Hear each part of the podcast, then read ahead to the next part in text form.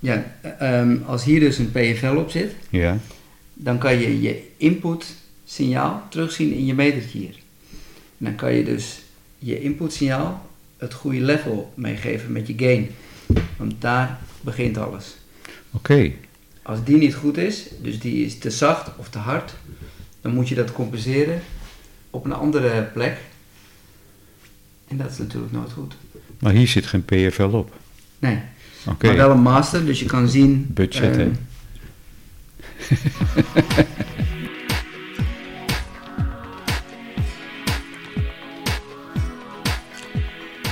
Zo even gelijk wat tips van de meester meegepakt.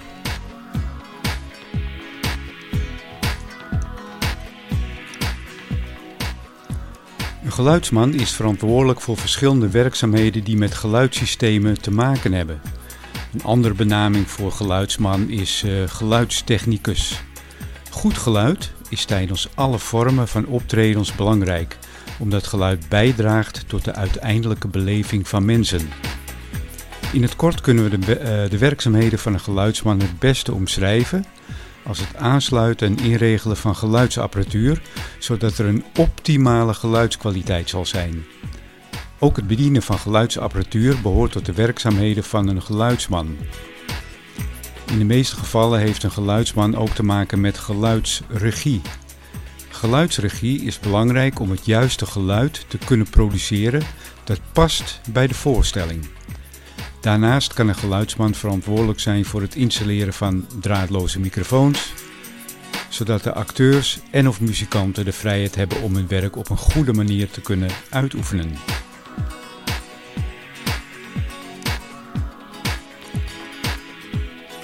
Dit prachtige beroep is het onderwerp eh, voor deze aflevering van de Technische Praatjes podcast. Gast is Ray Elderman, een ervaren geluidsman die ons met veel passie een inkijkje geeft in het prachtige vak geluidstechniek.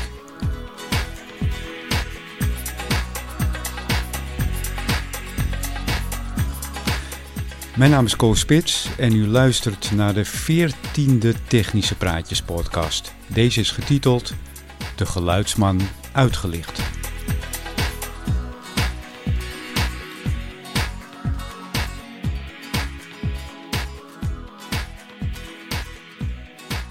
We zitten hier eh, aan de keukentafel in Oost-Knollendam bij eh, Hanna en Ray thuis. Ray zit hier tegenover me. Ten eerste, Ray, bedankt voor de gastvrijheid voor het, eh, voor het opnemen van deze podcast. Graag gedaan. En natuurlijk van harte Ah, welkom in de ook- podcast. Je hebt zelf de koeken meegenomen. Ik heb zelf de koeken meegenomen, ja. Heerlijk. Ray, wie ben je? Wat doe je? Nou ja, waar je woont hoeven we niet meer te vertellen. Dat hebben we net al gehad. Nou, ehm, Ray Elderman, ondertussen alweer 50 jaar. Ehm, ik ben geluidstechnicus slash geluidsontwerper. Ehm, en ik ben op het moment eh, collega van Co. eh, omdat eh, door de corona mijn business helemaal op zijn gat ligt. Ik, ik doe vooral geluid in theaters en daar mag niemand meer naar binnen. Dus ik ben nu tijdelijk bij een bekende hi-fi keten aan de slag. Met Co lekker in de buitendienst. En ik hoop eigenlijk, ondanks dat het zo gezellig is, dat ik weer heel snel mijn normale werk ga doen. Ja, want op, op dit moment sta je gewoon even stil door de, door de corona. Ja, En, ja. Ik heb wel van alles weer in het vooruitzicht. Maar alles valt in staat bij het RIVM eh, en de regeltjes die ja. wel of niet mogen. We, we, we, we zaten van de week eh, bij elkaar in de auto voor eh, onze werkzaamheden. En toen, ja, toen hadden we het over, over jouw beroep. En toen, eh, ja, we hadden eigenlijk zoveel te vertellen. En toen zei ik, eh Ray, waarvoor zouden we hier geen podcast over maken? En ja, En zo, zo zitten we hier dan, hè? En daar zitten we dan, ja. ja. Hey Ray, je bent nu eh, 50 jaar. Eh, hoe lang beoefen je dit, eh, dit vak al? Eh, ik denk een jaar of 25. Eh, ik begon ietsjes later, dus ik ben niet gelijk vanaf mijn 15e of 20e hier ingerold. Eh, maar ietsjes, ietsjes later, maar dat maakt eh, uiteindelijk dus niet zoveel uit.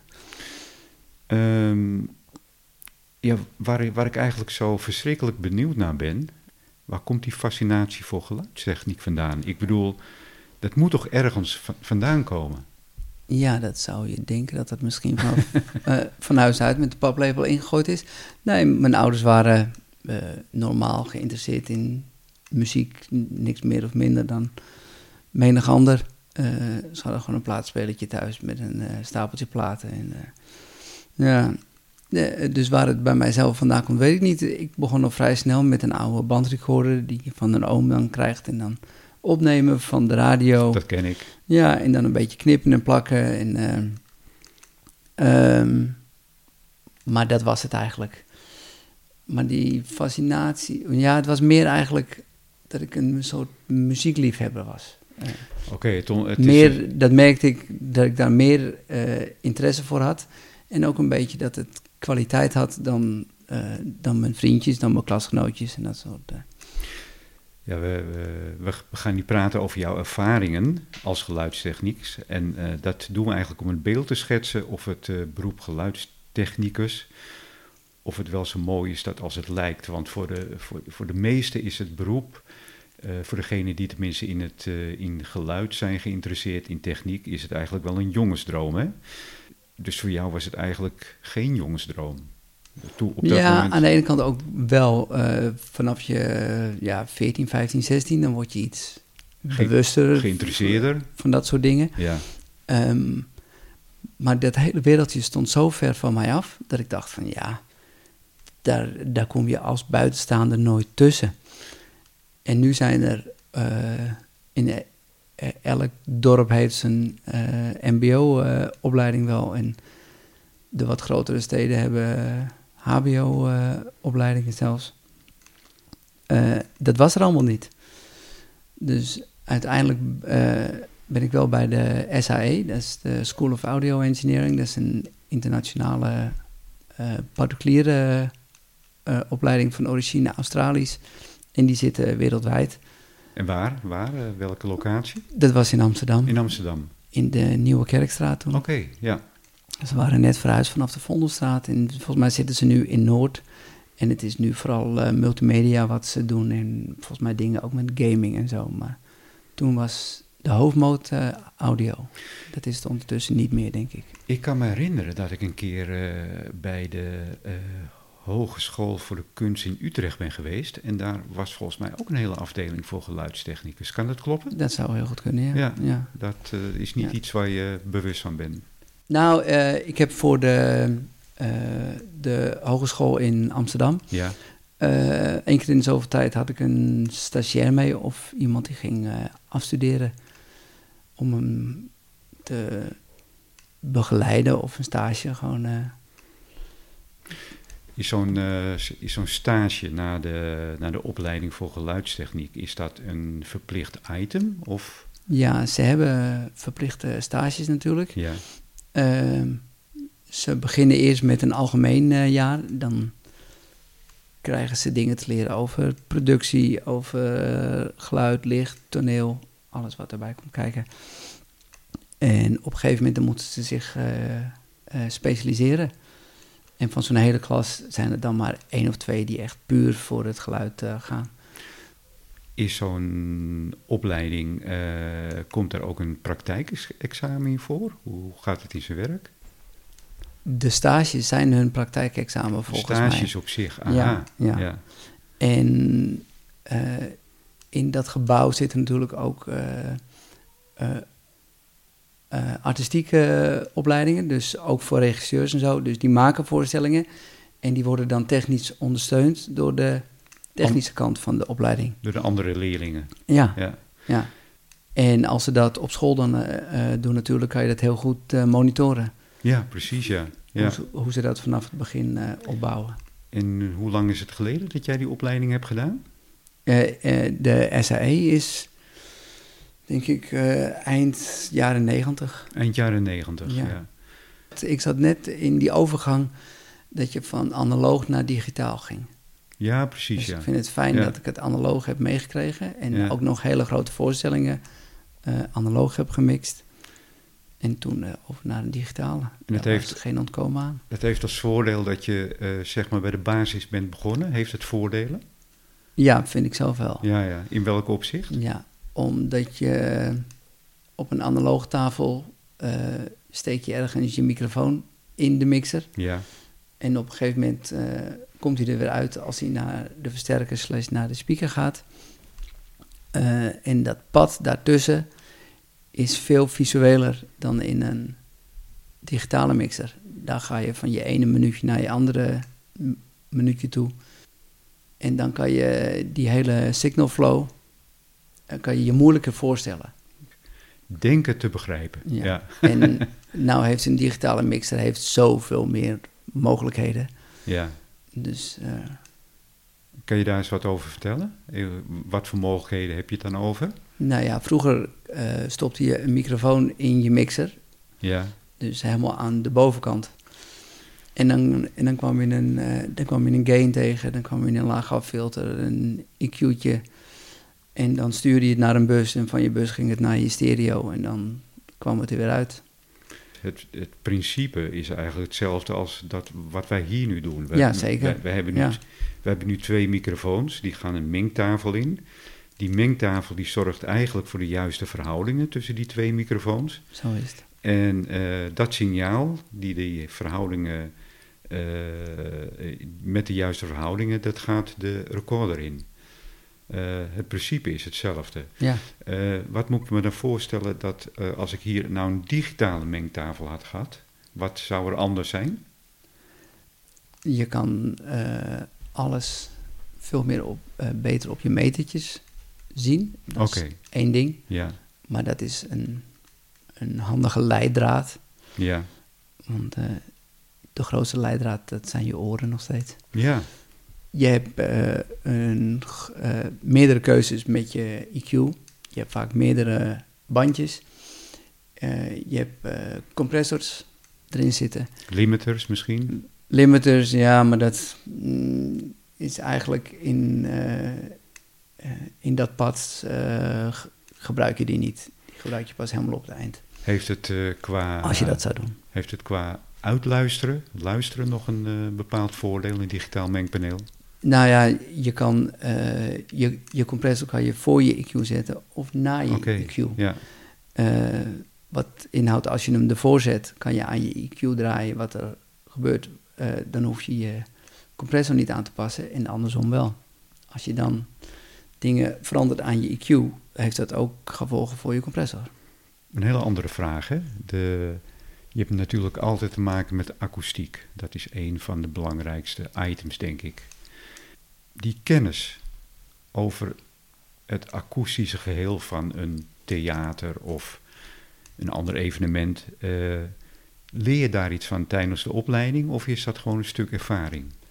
Eh, mijn opleiding was vooral studio eh, gericht, waar natuurlijk ook een stuk live sound bij zat.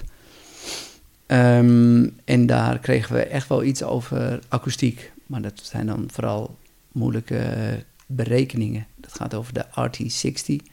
Dat houdt in eh, hoe lang een geluid erover doet dat het 60 dB in sterkte is gedaald. Dus eh, eigenlijk als geluidstechnicus eh, zorg je voor het inregelen van een geluidssysteem in een bepaald theater. Maar wat ik me afvraag, hoe wordt zo'n theater... Kijk, wij, wij doen bij consumentenelektronica, meten wij bijvoorbeeld een woonkamer in met een bepaalde meetmicrofoon.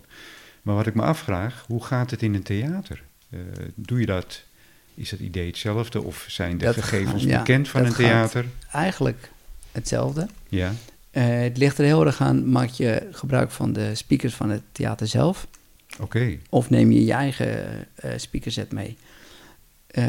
Tegenwoordig wordt er minder gereisd met eigen speakersetjes, omdat de gemiddelde zet in de theaters eh, best wel oké is. In het ene theater wat beter dan bij het andere theater. En als het goed is, mag je eh, in de settings van het theater eh, eigenlijk doen wat je wil. En zodra je de deur uit bent, dan kunnen hun gewoon op de recall button drukken. En dan zijn hun basissettings zitten er weer in. Oké, duidelijk, ja. Ja. Ehm, je kan dus eh, ook het hele systeem zelf nameten.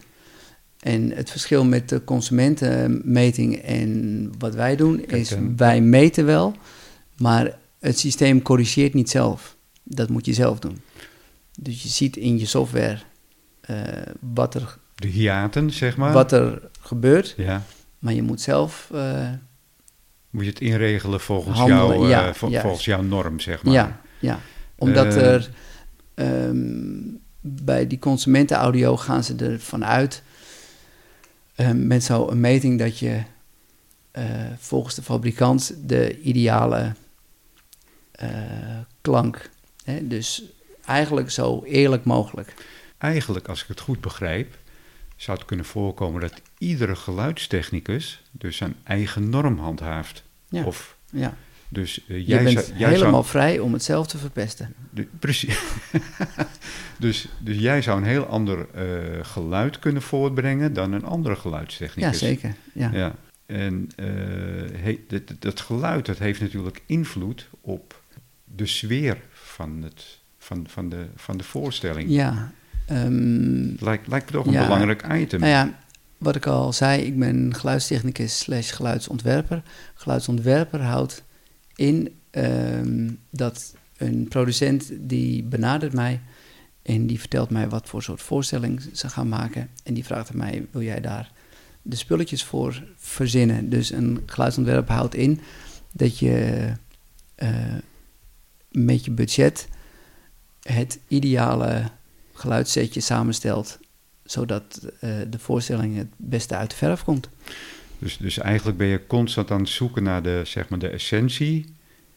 eh, om de beste boodschap over te brengen naar het publiek. Ja, Dus want eigenlijk, eh, eigenlijk ben je een heel belangrijk onderdeel eh, van, het, van het geheel.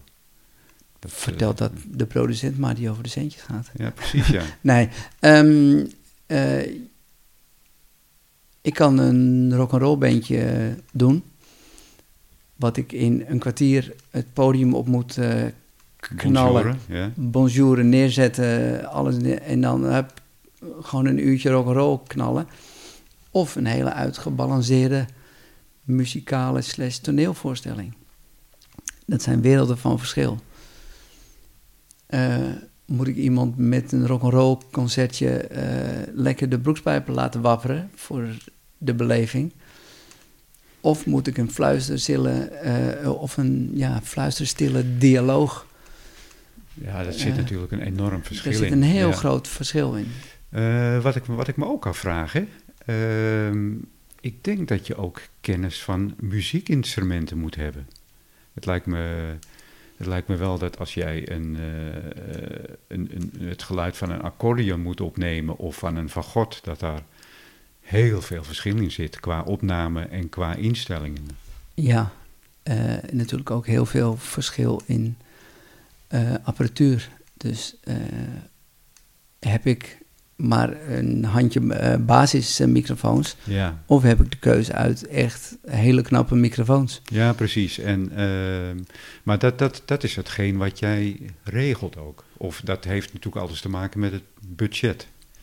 Ja, Ja, ja. Dus, ehm. Maar eh, wat ik al zei, ehm, het gaat dus zo, de producent belt mij op van wil je voor die en die voorstelling eh, eh, geluid gaan doen? En dan zeg ik, ja dat is prima. Ja, dat, dat, is, dat, En dat, dan- dat is wel leuk waar je nu over begint. Laten we het eens van, helemaal van A tot Z analyseren. Dus een producent belt je op. Wat gaat er dan gebeuren? Komt er eerst een bespreking? Of, Ja, ehm, ze leggen het heel kort even uit. En eh, als ik zeg, eh, of als ik denk dat ik het artistiek leuk genoeg vind, eh, ik, heb, ik, ik heb er tijd voor. En financieel worden we het eens, dan gaan we om de tafel zitten en dan ga je met het artistiek team om de tafel zitten. je zegt financieel wordt het eens. Heb je ook te maken met concurrentie op dat moment? Eh, ja en nee. Ehm, op het moment dat ik mezelf te duur in de markt zet, dan zullen ze mij niet bellen. En je moet ook niet te laag gaan zitten, want dan verpest je de markt. En dan ben je ook niet goed voor jezelf eh, bezig. Nee, precies. De, je moet wel een reële prijs uh, ja. Juist, ja. En je weet wat de marktwaarde is. En uh, op het moment dat je zelf regelmatig wordt gebeld, dan denk je, nou. aan, de, aan de andere kant weet zo'n producent natuurlijk ook wat ze aan jou hebben. Juist, ja. ja. Ja. En, en ze weten ook wat, jij, wat jouw prijs is. Ze weten wat ik kan, ze, uh, ze weten wat mijn prijs is. Ja. En dat weten ze van andere mensen ook. Ja. En er zijn natuurlijk genoeg goede geluidsmensen. Niet heel erg veel trouwens. Um, en ieder heeft zo zijn, zijn voor- en tegens. de ene is geschikt voor een ander project dan... ja, de een wat meer ook een rol, de ander wat meer. Ja, precies. Ja. Theaterdingen. Zo, eigen, zo heeft ieder... Zijn, ja. eigen, zijn eigen richting, zijn eigen ja. ideeën. Ja. Maar goed, we, we waren bij het punt dat uh, jij wordt gebeld. Uh, dan ga je uh, met artistieke mensen om tafel zitten. Dat een, houdt in dat je met de regisseur zit, met de lichtontwerper, met de decorontwerper, het productieteam ook. dan wordt er uitgelegd dat is uiteraard nadat jij je, je, je, je prijs hebt bepaald? Ja, ja, ja. ja okay. dus, dus dat ja. we het al helemaal eens zijn dat, ik het, dat ik het ga doen. Dat er een contractje is ook al. Dus, dus dan komt er een werkbespreking met, eh, met alle mensen die daar eh, eh, voor in En aanmerking dan is komen. dat vaak ook al... ehm, kunnen ze dingen van het decor laten zien en ze weten hoe groot de cast is, eh, hoe groot de band slash orkest, eh, wat er aan muziek in gaat zitten, Eh, soundscapes, geluidseffecten, daar is, al, daar is al een basis idee En- over. En hoe, hoe, hoe, hoe is die samenwerking met bijvoorbeeld podiumbouwers? Daar krijg je ook mee te maken natuurlijk. En de, de Die is van, eigenlijk het licht. Altijd heel goed. Ja. De- er was vroeger misschien eh, tussen geluid en licht en zo, dat was altijd een beetje haat en nijd, wil ik ook nou, maar eh, strijd. En Ja. dat is, eh, eigenlijk is dat ondertussen helemaal niet meer zo. Maar waaruit bes- bestond die strijd? Hoe moet ik dat zien? Ehm, op de plek waar ik mijn speakers wilde hangen, wilden zij oké. lampen hangen. Op, op, op, Ja. in dat kader, ja. En eh, eh, wie krijgt de zin? Eh, Ja. Wie heeft de grootste waffel daarin? Ja, ja, ja. ja. En wie vindt Ja, wat het belangrijkst? Ja, je vindt je eigen dingen altijd het eh, belangrijkst. Uiteraard, ja. Dus ja, en daar moet je dan een beetje een handjeklap over doen. In het ene theater mogen mijn speakers op de plek en op het, in het andere theater dan mogen de lampen daar hangen. Oké, ehm, na, na zo'n vergadering eh, ga je dus aan de, aan de slag. Je, je weet wat men wil, je weet wat jij... eh, je hebt een eigen idee over, eh, Ja, over hetgeen wat je gaat opbouwen. Ehm, nou dan maak ik een lijst. Werk je met eigen apparatuur? Nee, ik huur alles in. Ik, heb, een, ik heb een laptop en ik heb mijn kennis, zeg maar. That's it. Ehm, ja. En wel een geluidskaartje en een microfoontje. en dat is, maar niet meer dan dat eigenlijk. Nee. Ehm, dus ik maak eigenlijk gewoon eh, in mijn laptopje een Excelletje. Waarvan ik denk eh, welke apparatuur we gaan nodig hebben voor die productie. Eh, dat lever ik in bij de producent. En de producent levert het in bij verschillende verhuurmaatschappijen. En die komen met een offerte. Want, Is, het, is, het zo, is het zo dat de producent rechtstreeks, ja, is even een hele, hele andere vraag. Is het zo dat de producent rechtstreeks eh, het verhuur regelt of re- dat regel jij allemaal? eh, zij regelen eigenlijk alleen de financiële kant. Dat bedoel ik, ja. Ja, ja, ja. Oké, dat, dat, En dat- dat was ik even benieuwd naar. Ja, en eh, Dus- de prijs hangt heel erg af van voor hoe lang je iets huurt. Dus, dus eigenlijk staat het stukje huur, staat eigenlijk, dat gaat buiten jou om. Dat, dat wordt rechtstreeks... Eigenlijk alleen de financiën. Oh, Oké, oké. Dus op het moment dat de deal rond is, dan eh, doen ze met mij weer zaken. Wanneer moeten dingen klaar zijn? En, en eh, ik dien een lijstje in, maar ehm, lang niet alles van die hele lijst eh, is beschikbaar. Of hebben ze niet, of misschien moeten ze dingen gaan aanschaffen. En dan maken zij de overweging van gaan we dit aanschaffen voor die productie? Hebben we daar iets aan of hebben we daar alleen maar iets aan tijdens die productie? Of kunnen we dat later weer Ja, verhuren bij andere ja. producties? Eh, zendermicrofoontjes eh, kan je een deal maken dat je die huurt, maar je kan ze vaak beter kopen. Oh ja? Ja, Oké. dus dat je dan eh, de microfoontjes voor een volgende productie weer inzet. Het voordeel is, is dat je precies weet hoe ermee is omgegaan. En met een microfoon die uit de verhuur komt, heb je geen idee. Duidelijk, En ja. ze zijn vrij gevoelig voor draadbreukjes en eh, het klankverschil kan best eh, groot zijn. Ehm, nou ja, dan, eh, dan zijn we aanbeland op in het theater. Je wil natuurlijk van tevoren, wil je, de, er, gebeuren natuurlijk bepaalde repetities. Daar moet je natuurlijk ook al bij zijn. Ja, Ja. Is het zo dat je tijdens die repetities ook nog het geluid aanpast? Of hoe, hoe gaat het in zijn werk? nou, zij repeteren eerst eh, alleen maar met een pianist. Laten we zeggen dat we het nu over een musical hebben, hè? zeg maar wat. ja, ja. ja. voor het gemak Ja. pakken we een wat kleinere eh, musical. Ja, Dus waar een bandje zit van vier, vijf eh, muzikanten. ja oké. En dan een cast van tussen de 8 en 15 of zo. Ehm, Dus, die eh, zijn aan eh, het repeteren. Dan kom ik af en toe eens bij een repetitie eh, langs. Maar op, en- op, het, op het moment dat ze aan het repeteren zijn, is het geluid al, al werkend? Of doen nee, ze dat zonder nee, geluid? Dat doen ze zonder. Oh, dus er zit alleen een akoestisch pianootje vaak bij. Ja, oké. ja. Omdat je anders voor die hele periode ook de hele band moet betalen. ja, Hè? Ja, dat wordt- inderdaad, Dat wordt ja. nogal een prijzige business. dus ehm, er zit een pianist eh, vaak bij. Eh, dat is ook vaak de muzikaal leider. Eh, en op een gegeven moment gaan ze een doorloop doen van de eerste acte. Dus in die, daar komen dan alle artistieke kijken eigenlijk. En dan is in de repetitieruimte is het decor gewoon een beetje afgetaped. En er staan wat tafeltjes of dat soort dingen die als decor moeten dienen. Zodat je een, een idee hebt. En zij moeten ook hun loopjes oefenen. Dus ze komen zeg maar rechtsachter oplopen. Ze spelen een scène en dan gaan ze linksvoor weer af.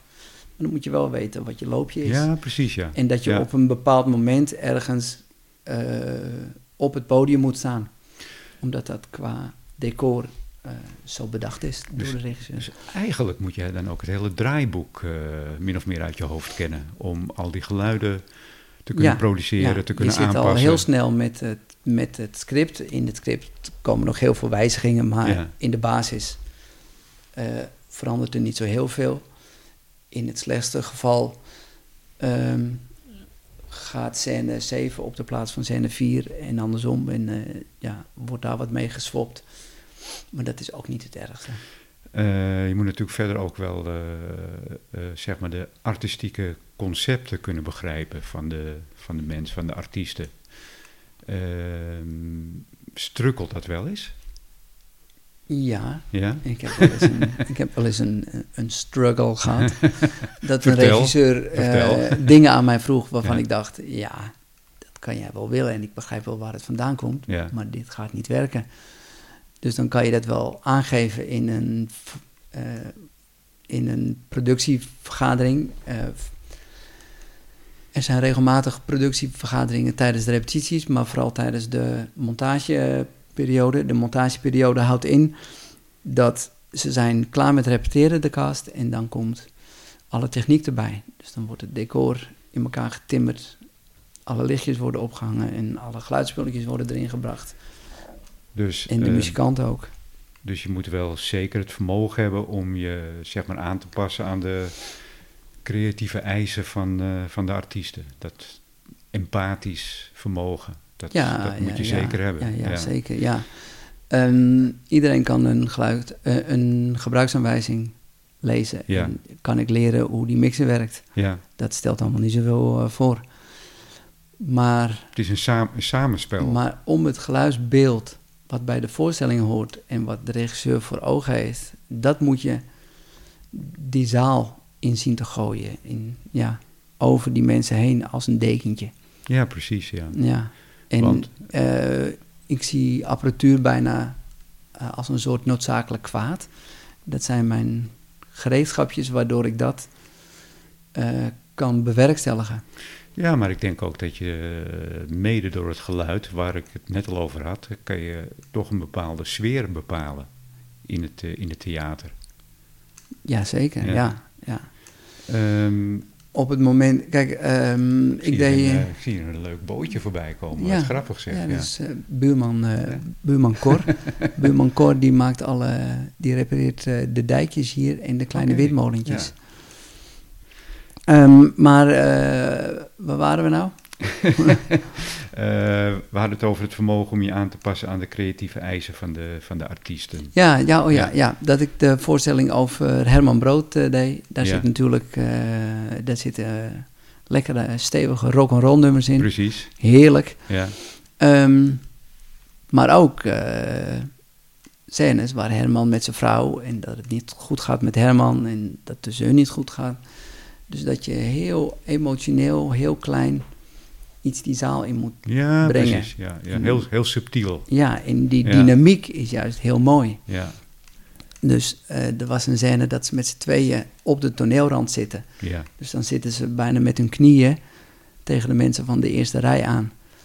En dan heb ik die zender eigenlijk zo goed als uitstaan. ja precies. Ja. Dan moet je, het heel, Zodat het publiek, moet je het heel klein kunnen Ja, brengen. zodat het publiek helemaal er naartoe gezogen wordt naar die twee acteurs die daar iets heel emotioneels met elkaar delen. is toch wel heel, heel, heel interessant. Want een, een, een geluidstechnicus is niet iemand die alleen maar zorgt puur voor het geluid, maar die ook helemaal. Je bent, de- je bent een heel, onderdeel van de, van de voorstelling. heel sfeerbepalend. Ja. Ehm, goed, nou, als we dan even eh, verder gaan analyseren. Eh, de grote dag komt eraan. Ehm, De En- grote dag, de première. nemen de, de, de première. ja. En eh, tijdens zo'n première krijg je eigenlijk maar één keer de kans om die opname of uitvoering goed te doen. Eh, ik denk dat je daar toch wel mee om moet kunnen gaan. Eh, een stukje Ja. st- stressbestendigheid. Dat talent, of dat, die eigenschap is het meer, moet je, moet je wel hebben. Je kan natuurlijk ook heel clichématig zeggen dat elke avond een première is. Ja, Want je hebt elke avond maar één kans om het te verpesten. ja precies, ja. Ja, ja inderdaad. Ja.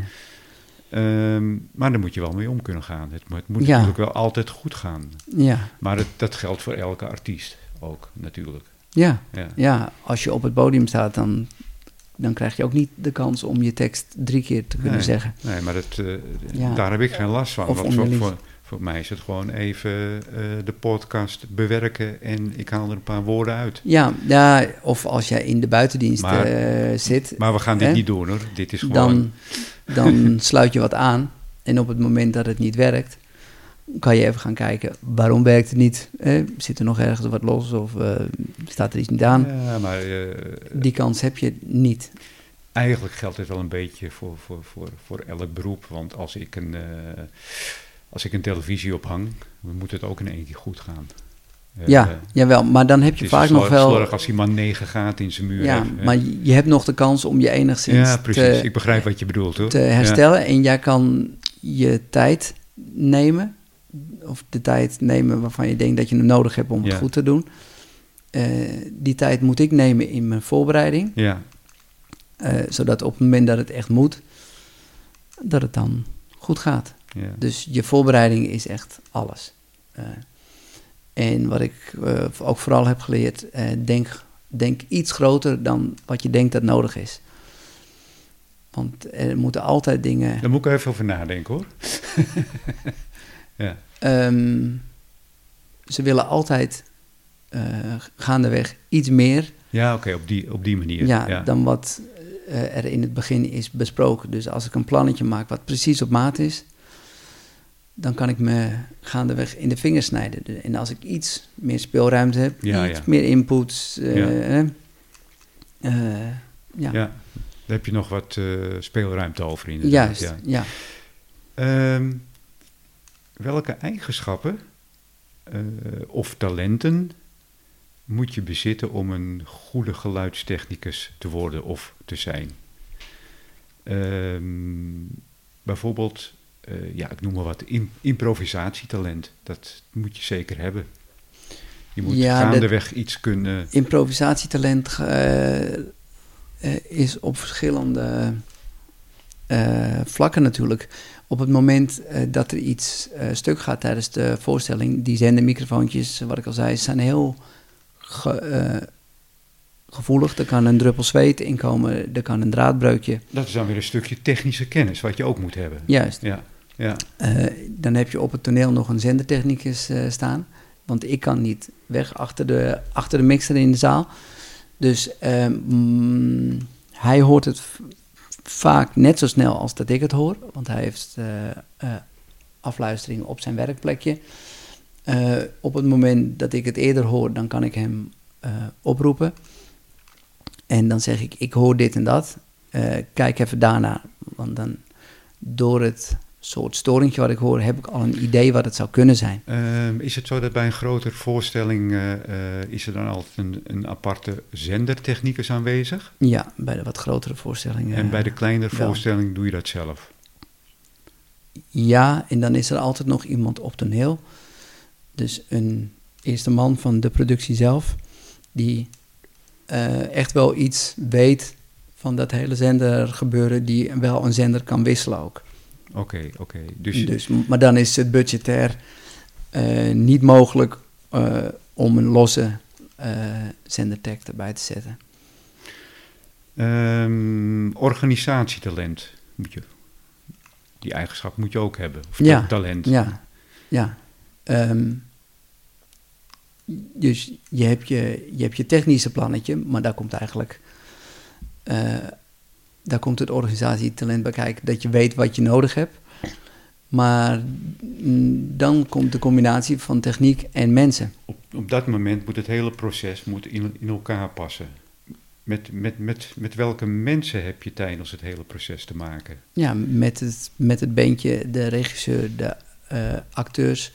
Dus uh, op een gegeven moment krijgen de acteurs die krijgen een, die krijgen een zender op dan beginnen we met het inregelen van de basis van die zender. Dus dan laat ik ze een stukje praten en een stukje a cappella zingen. En dan heb ik die basis erin staan en dan kunnen we daarmee eh, verder. Uh, daarvoor heb ik al het bandje uh, ingeregeld, aangesloten, microfoontjes neergezet, soundcheckje, het bandje laten spelen. Dan zit die basis er ook in. En dan uh, hebben de acteurs, maar ook de muzikanten, die hebben nog uh, monitors nodig. Dat houdt in dat ze elkaar moeten kunnen horen. Je kan niet zingen zonder dat je het beentje hoort. Maar hoe harder ik het beentje laat horen op het toneel, des te meer er in die kleine microfoontjes terechtkomt. Kan het ook via een hoofdtelefoontje trouwens? En, uh, bestaat dat? Een ja, monitor je, via een hoofdtelefoon? Ja, in-ears. Dus ja? dat, dat, zijn die oordopjes. Ja? dat gaat wel als je een pure muzikale voorstelling maakt. Ja. Dus uh, bandjes. Maar acteurs laten spelen met oortjes. Uh, uiteraard kan het wel.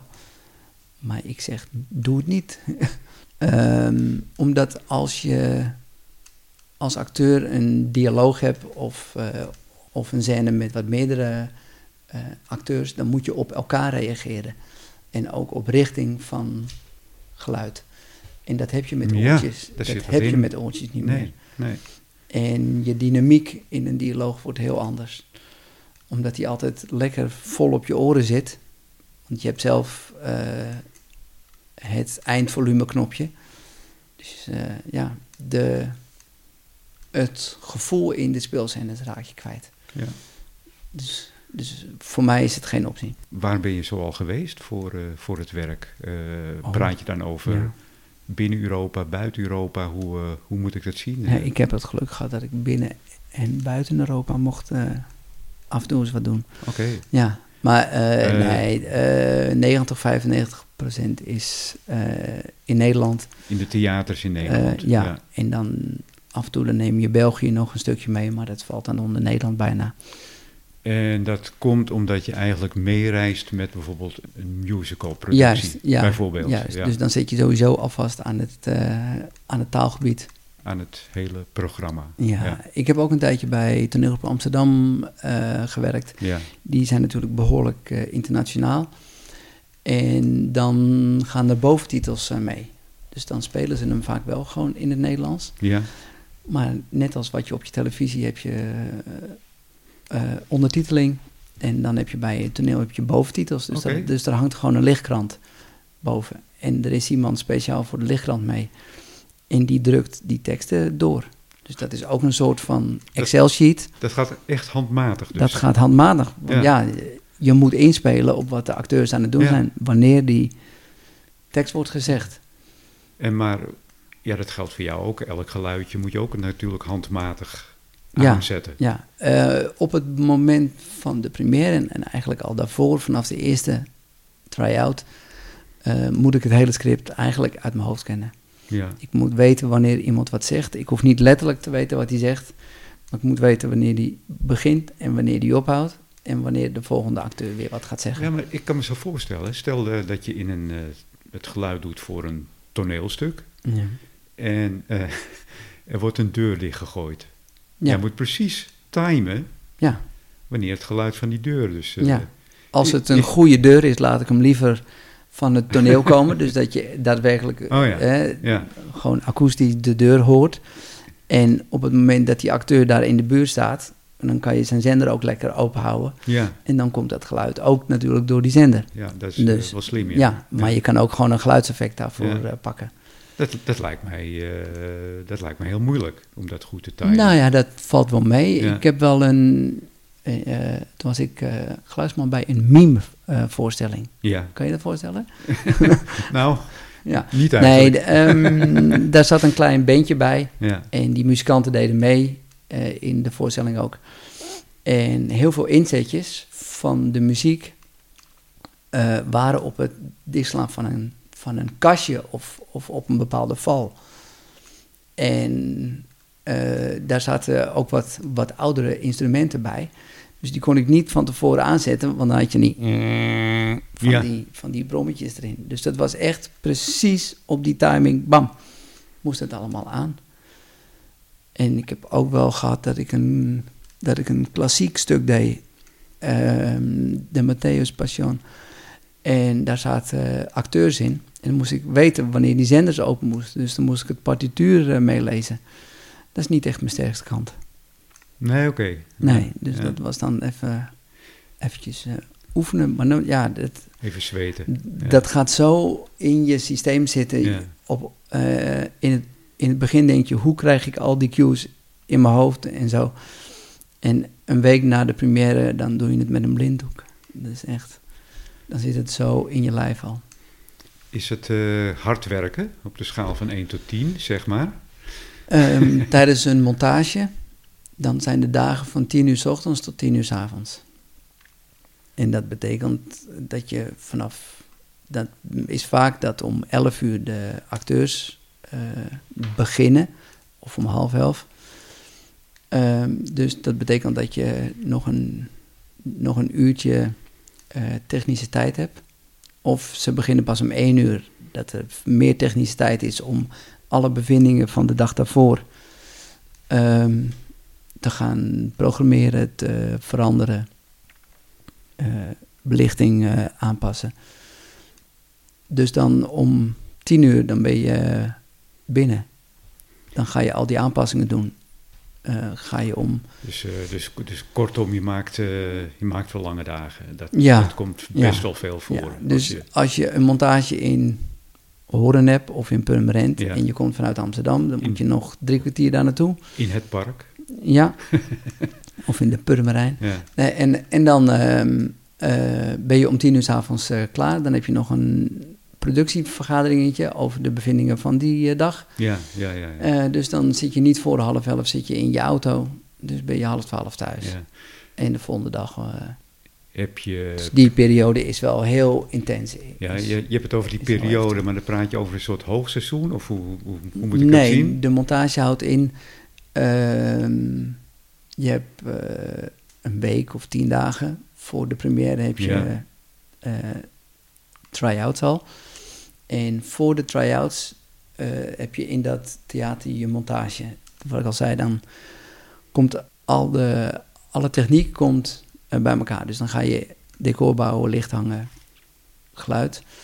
Eh, op het moment dat dat allemaal klaar is, dan komen voor mij de muzikanten binnen en de acteurs.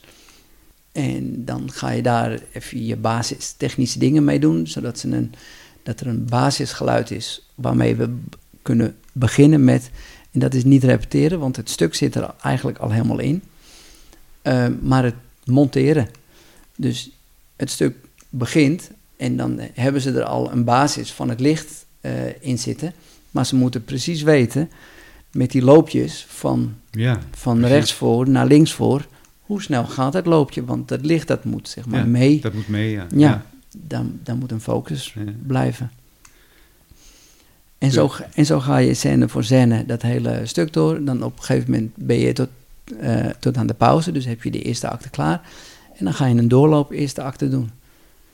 En dan blijkt dat je overgangetjes, eh, dat die nog niet kloppen. Want je repeteert eerst scène van scène. En vaak gaat het dan in die overgangetjes nog niet helemaal lekker. Maar daarom doe je dat. Eh, er kunnen bij een bepaalde voorstelling kunnen er bepaalde technici aanwezig zijn. Ehm, ik heb er hier een paar opgeschreven, eh, dingetjes die ik ben tegengekomen. En misschien kan je het eh, verklaren. Eh, wat is bijvoorbeeld in dit opzicht een systeemtechnicus? Dat, dat ben jij of hoe moet ik dat zien? Dat kan je zien als de geluidsontwerper. De geluidsontwerper, aha. Ja. ja. En op het moment dat je een wat groter festival doet of een groot concert, ja. Dan worden alle speakers erin gehangen. En dan heb je een systeemtechnicus. Dus die is eh, verantwoordelijk eh, voor dat deel van de technische kant. Dus, eh, en degene van de productie, die komt met de mixer en zo aan. En uiteindelijk, wat er uit zijn mixer komt, dat gaat het systeem in, het Ja, op die, op die manier, ja. Ja. Hey, maar eh, eh, jij moet natuurlijk dan ook, eh, zeg maar, de podiumbouwers aansturen. Of hoe moet ik dat zien? Of, Nee, op, een, op het moment dat er een podiumpje wordt gebouwd en Ja. zo, dan moet ik wel met hun contact hebben over hoe groot het podium is en waar ik mijn speakers kwijt kan. Of, Ja, ik, ja. of ik onder het podium speakers kwijt kan. Subjes voor het laag. Maar ik bedoel dat... En, dat- da- en als ik speakers wil ophangen, ja, dan moet ik ook weten eh, waar er plek is om te hangen. oké, dus, en dus, hoeveel kilo ik daaraan kan hangen. dus het opbouwen, dat doe jij zelf. Dat is ook een onderdeel van jouw... eh, Het ligt een beetje aan de productie. oké, Ja. ja. Dus. Ehm, En ik kan natuurlijk niet eh, überhaupt alles zelf doen als je ochtends eh, binnenkomt met heel veel speakers en Nee, mixers en, ik, en, ja. da- en dat soort dingen. ja, Dus je moet dat sowieso eh, en met mensen van het, eh, van het theater of van de venue doen. En je hebt je eigen mensen mee en ieder is verantwoordelijk voor zijn eigen stukje. En dat heb je van tevoren doorgesproken. En en het valt weer onder het organisatietalent. ja, ja. Je moet mensen op de plekken neerzetten Ja. waar ze het beste tot hun recht komen. Eh, daar had ik er nog één. FOH-technicus. Zeg me helemaal niks, maar misschien kan jij dat Dat verklaren. is de front of house technicus. Front of house, Dat aha. is eigenlijk degene die in de zaal zit. Aha. Dus waar die, waar die man zit met die Ja, mixer, dat met die is- mooie knopjes erop. vond ik altijd erg interessant. Ja, Daar ging ik altijd bij ja, staan. ja. Ja. Eigenlijk in het analoge tijdperk. Dus dat je daar met zo'n immens grote mixer zat met, met honderden knopjes. Dat vonden ze veel interessanter als tegenwoordig met je wat kleinere digitale mixer die eigenlijk veel meer kan. Maar eh, zit er ook het licht bij? Of Nee, totaal niet. totaal niet? Dat is puur voor het geluid. Nee, ik zou er wel heel graag een knop op willen hebben. Om het licht uit te zetten. Nou, of, of om het gewoon aan te zetten, dat Ja. ik eens eh, zie wat ik aan het doen ben. Ja. Je zit altijd in het donker. Ja. Hey, ehm, monitortechnicus. Ja, Daar hebben we het net al over gehad, denk ja, ik. Ja. dat is ehm, als je een bandje hebt, eh, dan is de front of house technicus is verantwoordelijk voor het zaalgeluid. En de monitortechnicus is verantwoordelijk voor het geluid wat de muzikanten onderling horen. ja, precies. Dus die Ja. hebben of eh in-ears of wedges op de grond of een combinatie daarvan. En die moeten elkaar lekker kunnen horen. En de monitortechnicus, Ja. die regelt dat. Daar hebben we nog de zendertechnicus. Dat hebben we al een beetje over gehad. behandeld. Ja. Ja. Ja. Die zorgt dus voor alle uh, centgerelateerde apparatuur. Ja, dus de kleine microfoontjes Ja. eigenlijk die de acteurs dat- eh, mee hebben. Dan hebben we het ook weer, dat geldt alleen in een grotere voorstelling. eh, Ja, Dat dat ja, gescheiden is. In een toneelvoorstelling met een paar acteurs niet, dan is er iemand op toneel die wordt uitgelegd hoe je dat kan wisselen. Oké. En tenslotte de stage Eh, dat is. ehm, dat is eigenlijk. Of ja, heb ik nou iets gevonden wat Nee, totaal nee, onzin nee, is? nee, nee, nee, nee. Ehm, dat is degene die de baas is eh, op het toneel. Je hebt sowieso een eindbaas. Hè? Eh, en die is er ook vooral voor de veiligheid. Als je met grote decorstukken eh, aan het werk bent. En die geeft ook vaak cues. Eh, doet de lichttechnicus ook wel. En je hebt ook nog een trekkerwand in een theater. Dat houdt in ehm, al die flybars, al die, al die stangen die boven het toneel hangen, die je heen en weer kan Ja, doen, ja, waar ja. de decorstukken in hangen. Ehm, die moeten op een bepaald moment omhoog en naar beneden toe. En dat kan zijn op een tekstcue of op een, of een visuele cue. En de lichtman die cuet dat vaak naar degene van de trekkerwand toe. En die doet dan zijn, Zijn ding. zijn trekkerchangement, Ja. heet dat. Ehm, En daar komt ook een stukje veiligheid bij kijken. En daar heeft degene op het toneel weer vaak beter eh, zicht op. ja. Of er niet net een acteur onderdoor loopt. Heb je nog wat eh, met, eh, met de brandweer te maken bijvoorbeeld?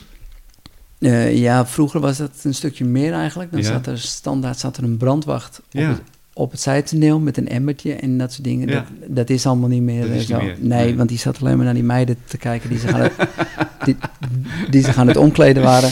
Ja. Ja. Ehm, wat is jouw mooiste ervaring in het eh, beroep? Ja, het mooiste, mooiste, het is gewoon leuk. Ehm, het reizen met je, met je eigen clubje. Want, Ja. want op een gegeven moment eh, ben je op pad met een soort vriendenclubje. Ja, ja. Ehm, en je, je komt daar binnen met je technische spulletjes. En ehm, op het moment dat ik de zaal binnenkom, ondertussen ken ik heel veel zalen, maar als ik ergens kom waar ik niet eh, geweest ben, dan loop je rond, je klapt een keer in je handen, je, je, je doet een gilletje hier en daar. En na vijf minuten weet ik al wat mijn klankbeeld die avond zou, zou moeten zijn, waar ik naartoe wil werken. Eh, en die voldoening, als dat lukt, en dat lukt niet altijd, dat je het net niet haalt, of eh, eh, ja. Maar die voldoening, die is wel heel groot. En, en dat, het voordeel van de front of house technicus is, is dat hij altijd tussen de mensen zit. Dus je voelt en ziet Ja, heel goed de reactie van de mensen om je heen. ja. En dus je voelt heel goed eh, of ze het wat vinden of niet. En in bepaalde delen van het land of in andere landen eh, reageren ze anders. Ze reageren overal anders. En af en toe dan kan, het, dan kan de cast, dan, die zie ik dan in de pauze. Ze zijn zo stil. Vinden ze het wel leuk? Eh, en dan zeg ik, ze vinden het fantastisch. Maar ze zijn zo overrompeld. Die zitten alleen maar met open mond zitten ze te kijken. En dan komt het eindapplaus en dan gaan ze helemaal los. Merk je eigenlijk verschil in, eh, in het publiek eh, in bepaalde regio's? Eh, bijvoorbeeld Noord-Holland ten opzichte van Limburg, noem maar wat. Ja, zeker. Ja? Ehm Apeldoorn, mm, delen van Brabant, die zijn wat losser, die mm, zijn makkelijker te vermaken. Ja, die, die vinden het sneller leuk. De, ik weet niet of je dat zo kan zeggen, maar de arrogante Amsterdammer, Wat die, is- die gaat zitten, die denkt, nou, ik heb vier tientjes betaald. Laat maar even zien wat je kan. Ja, Ja. dus die... eh, Dat, dat is het moeilijkste publiek ook, denk je? Niet Of- per se het moeilijkste, kan maar, daar niet over maar oordelen? Ja. die, die moet je wel zorgen dat je die pakt even, Ja. dat je die erbij houdt. Maar als je die hebt gepakt, dan heb je het ook gemaakt. Dan- ja, Ja. ja. En een, ja, een, een dinsdagavond is wat anders dan een vrijdagavond. ja, ja, inderdaad. Op vrijdagavond dan is iedereen klaar met zijn werkweek. Iedereen vrij. Ja, Ja. en dan doen, ze voor de, dan doen ze voor de voorstelling, doen ze, of dan gaan ze wat eten, Ja. dan nemen ze een pilsje, een wijntje bij. Is de beleving toch Dan anders? zijn ze al wat losser. Ja. Een vrijdagavond is, is, een, is een dankbaardere avond dan een Wat- dinsdagavond. Wat, wat leuk, want eh, ja, ik, eh, ik besef nu ook dat je ook dit soort dingen allemaal ervaart als eh, geluidstechnicus. Ja, leuk joh. Hey, en eh we hadden het over de mooiste ervaring. Heb je ook een slechtste ervaring? Of moet ik dat heel voorzichtig vragen? Nou ja, Ja. eh, ik denk net als op elke werkvloer heb je wel eens zo je aanvaringen met mensen. Ja, Eh, slechtste ervaring, bij ons heb je de uitdrukking, des te kleiner het busje, hoe groter het klusje. ja, Dus ehm, als je eh, het geluk hebt dat je bij wat betere productie zit, waar betere budgetten zijn, dan heb je ook mooiere spulletjes. ja, ja. Eh, dat betekent, maar dat betekent ook dat je betere acteurs en betere muzikanten en alles. Dus je, je hele plaatje, je hele plaatje wordt wat, eh, wordt wat beter. Op het moment dat je je maar behelpen moet met matige technische spulletjes in ruimtes die niet fijn zijn, dan komt het meer op je skills aan. En dan is het eigenlijk harder werken. Dus eh, ik heb al in Spanje gehad ehm, dat we met de vrachtwagen ehm, niet bij de laten los van het theater konden, konden komen, omdat die straatjes veel te nauw staan. Dat er, dat er 10, 15 Spanjaarden zijn om dingen te sjouwen, maar dat we hele grote, zware karren hebben die je op van die kinderkopjes moet gaan rijden. Al je wielen stuk. En je moet die gasten heel goed in de gaten houden, want anders dan gaat het weer mis en dan laten ze je, je decor vallen. Maar twee dagen later sta je weer ergens anders, dus tijd om te repareren heb je het niet. Dus je moet er bovenop zitten, je moet die gasten echt eh, kort houden. ja. Ja. Leuk, leuk, leuk, leuk. Ik, eh, ik merk eh, zelf dat ik al heel wat meer weet over het beroep geluidstechnicus. Zodra ik weer mag echo, dan kom je een keertje langs. Dat, eh, daar hou ik je zeker aan. Dan laat dat, ik je eh, het hele, dat- alle, alle facetten in het echtje zien. ik, ik zou het ook heel graag willen, heel graag willen zien, joh. Heb je hier nog wat aan toe te voegen eh, aan eh, dit hele mooie gesprek wat we hebben gehad? Hoe lang zijn we al niet bezig? Ja? Ik heb geen Eh, idee. 55 minuten. Oh, dat is best lang al, Ja. ja. Gaat snel, hè? Ja, Ja. normaal is dat eh eerste acte. dus dan doen we zo even een zenderwissel en dan kunnen we weer verder. ja. Hey, ik vond het een ja ik zal nog even heel kijken. leuk gesprek, heel info- informatief. Ik hoop, ik hoop dat jij het ook leuk vond. En Ja, dat je het zeker. ook Ja, eh, ja, ja, le- heel leuk. als leuk, leuk ja. hebt ervaren. Nou, de, ehm, ik denk dat het vooral leuk is omdat mensen eh, een, misschien een beeld ervan hebben, maar eigenlijk geen idee wat het inhoudt. En ik hoop dat ze nu ietsjes meer weten. Nou, dat gold ook voor mij inderdaad. Ja. Kijk, je, je hebt me wel eens eh, wat dingen verteld onderweg. En eh, ik moet zeggen, ik heb ook wel dingen van je geleerd onderweg. eh, wat betreft akoestiek en zo. Dat is... Ja, het is leuk als we bij de klant zijn en dat hij zegt, ja, maar waar kan ik mijn spulletjes neerzetten? Wat Ja. is het beste? Ja. ja, precies, Dat ja. wel, ja. En dat er hele eh, relatief simpele basisregels zijn, ja. waardoor iets al een heel stuk op kan knappen. Hè? Ja. En eh, ja, ik hoop dat je ook eh, qua werkzaamheden wat van ons hebt geleerd inmiddels. ja, zeker, ja. Ik, ja. ik, had, ik had zoiets Nee, van, nou ja, er valt, hem weinig meer te leren, maar ja, consumentenelektronica is natuurlijk een heel ander, een hele andere tak van sport. hele andere tak van sport, ja. ja. En ik was, ja, zoals je weet heb ik alleen maar een beetje vintage eh, spulletjes staan thuis. En tegenwoordig zijn ze een stukje, een stukje verder. Dus ik vond het weer leuk om helemaal op de hoogte te zijn van alle nieuwe snufjes. Ja, dat is natuurlijk ook een hele leuke ervaring eh, Ja. voor jou. Ray, eh, ik zou zeggen super bedankt voor dit eh, mooie gesprek. En, ehm, Oh, ik heb nog wat. oh, ja, tuurlijk. Mijn effectenapparaat. kan ik dat nog even aansluiten ergens? Ga je gang. Dit slaat op de vorige podcast. Ja, Juist, ja. over de draaitafels. Trouwens, ik heb nog, eh, ik heb nog een mailtje gehad. Oh, van? Ja, van een luisteraar. Ja, ik heb het niet bij de hand. eh, Maar wat zei die zo even? van, van meneer Van Klaveren. Eh, die had een vraag, ja dat is serieus hoor. Die, Oké. had, die had een vraag over, dat we het niet hadden gehad over het schoonmaken van LP's. Nee, daar, volgens mij hebben we het daar niet over hebben gehad. we het ook Nee, niet over gehad. Nee. Misschien kan je er nog iets over vertellen, tenslotte.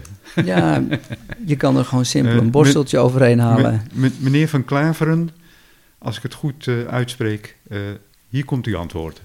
Je kan er, uiteraard moet je er altijd even een borsteltje overheen houden. Ja. Verder kan je ze gewoon afspoelen onder de, onder de kraan en met een microvezeldoekje schoonmaken. Je hebt er Knosti of zo. eh, ja, daarmee kan je je Crossley. Nee. Eh, van die platen schoonmaak Ja. eh, dingetjes. Eh, je hebt gewoon een spuitbusje met wat eh, antistatische cleaner, Ja, wat je met een doekje er even overheen kan halen. want, eh, Dus, maar tik het in op internet en je krijgt hele lijstjes met Want- hoe je dat kan doen. want Ray is natuurlijk ook, eh, en dat hebben we in de vorige podcast kunnen horen, een, uh, een vinylfanaat. Een liefhebber, ja. Een liefhebber. ja fanaat. Fanaat, ja. Ray, nogmaals bedankt voor eh, Ja, graag gedaan, dit eh, mooie gesprek. Ja, was en eh, nou, ik zou zeggen, Tot morgen. tot morgen. ja.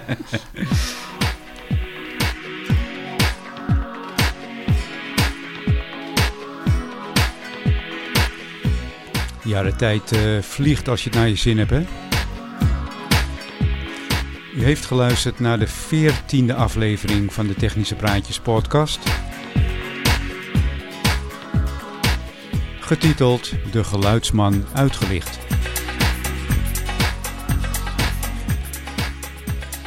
De Technische Praatjes podcast is onder andere te beluisteren op Spotify, Soundcloud en iTunes. En nog op een heleboel eh, andere platforms.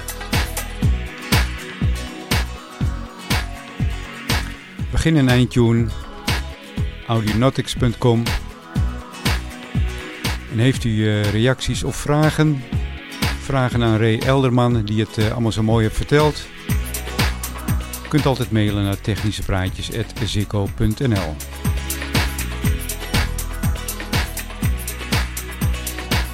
De rest mij nog eh, u te bedanken voor het luisteren. En tot de volgende podcast. En dan zeg ik weer: